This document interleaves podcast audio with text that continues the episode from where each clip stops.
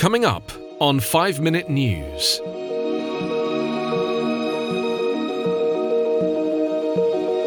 Syrian air defense intercepts missiles from Israel.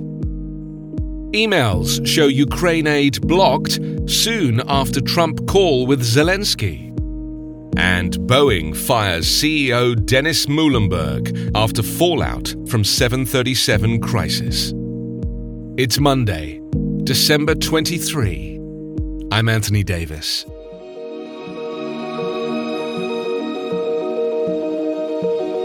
The Syrian army's air defense system intercepted missiles coming from the direction of Israel that were aimed at targets on the outskirts of the Syrian capital, state media said on Sunday. Four cruise missiles were believed to have been launched across the coast through Lebanese airspace toward Syria, said a source in the regional alliance supporting Syrian President Bashar al Assad. Later, the army said it had brought down one of the missiles in an area near the capital. It gave no further details, and there was no immediate comment from Israel.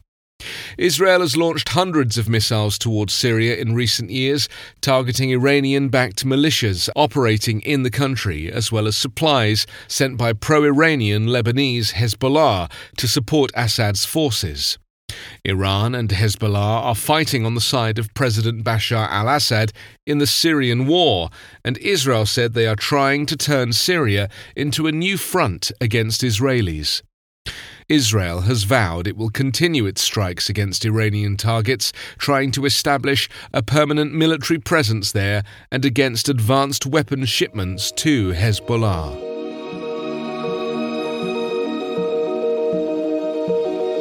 As Republicans and Democrats continue to squabble on the terms of Trump's impeachment trial in the Senate, newly released government emails show it took only about 90 minutes after Donald Trump's infamous July telephone call to Ukrainian President Vladimir Zelensky for White House officials to order the Pentagon to freeze military funding for Ukraine. The correspondence published by the Center for Public Integrity appears to show that Trump appointees acted quickly after the call behind the scenes to block the Ukrainian aid.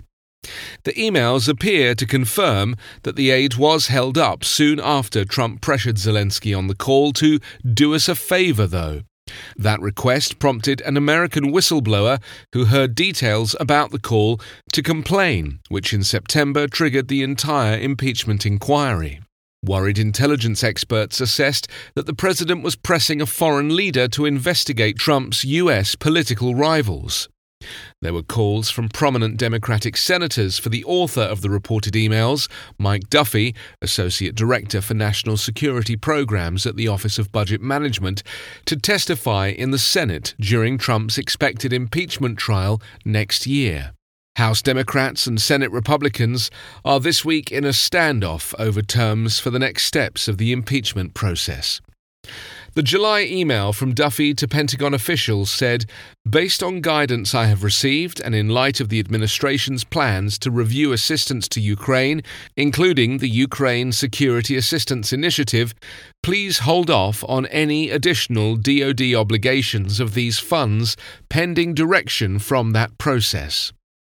The new documents reveal how quickly the White House moved to cut off military aid to Ukraine, Susan Smith Richardson, chief executive officer of the Center for Public Integrity, said in a statement. Boeing has fired CEO Dennis Muilenburg as the company struggles to regain the trust of regulators, customers, and the public after two fatal crashes of its best selling plane, the 737 MAX. Chairman David Calhoun will now become the manufacturer's new CEO on January 13th. The transition period will allow him to exit his non Boeing commitments. The resulting turmoil from the crashes has consumed Boeing. The crashes have sparked numerous investigations, including a federal criminal probe about the aircraft's development and certification by the Federal Aviation Administration in 2017. Earlier this month, Boeing said it would suspend production of the 737 MAX early next year.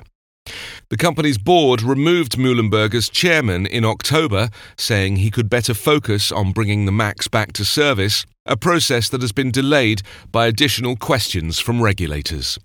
Earlier this month, the FAA's chief said he would not rule out fining Boeing for failure to make disclosures about the 737 MAX.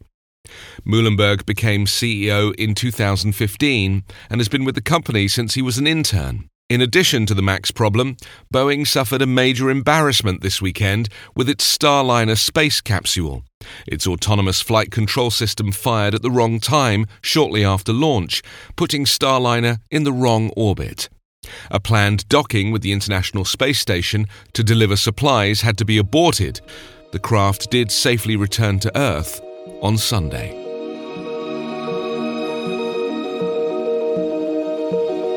You can subscribe to 5 Minute News with your preferred podcast app. Ask your smart speaker or enable 5 Minute News as your Amazon Alexa flash briefing skill. Visit us online at 5minute.news.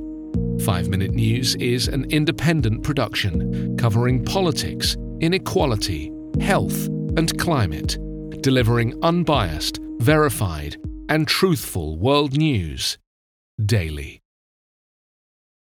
This is the story of the one. As a maintenance engineer, he hears things differently. To the untrained ear, everything on his shop floor might sound fine, but he can hear gears grinding or a belt slipping. So he steps in to fix the problem at hand before it gets out of hand. And he knows Grainger's got the right product he needs to get the job done, which is music to his ears. Call, clickgrainger.com, or just stop by. Grainger, for the ones who get it done.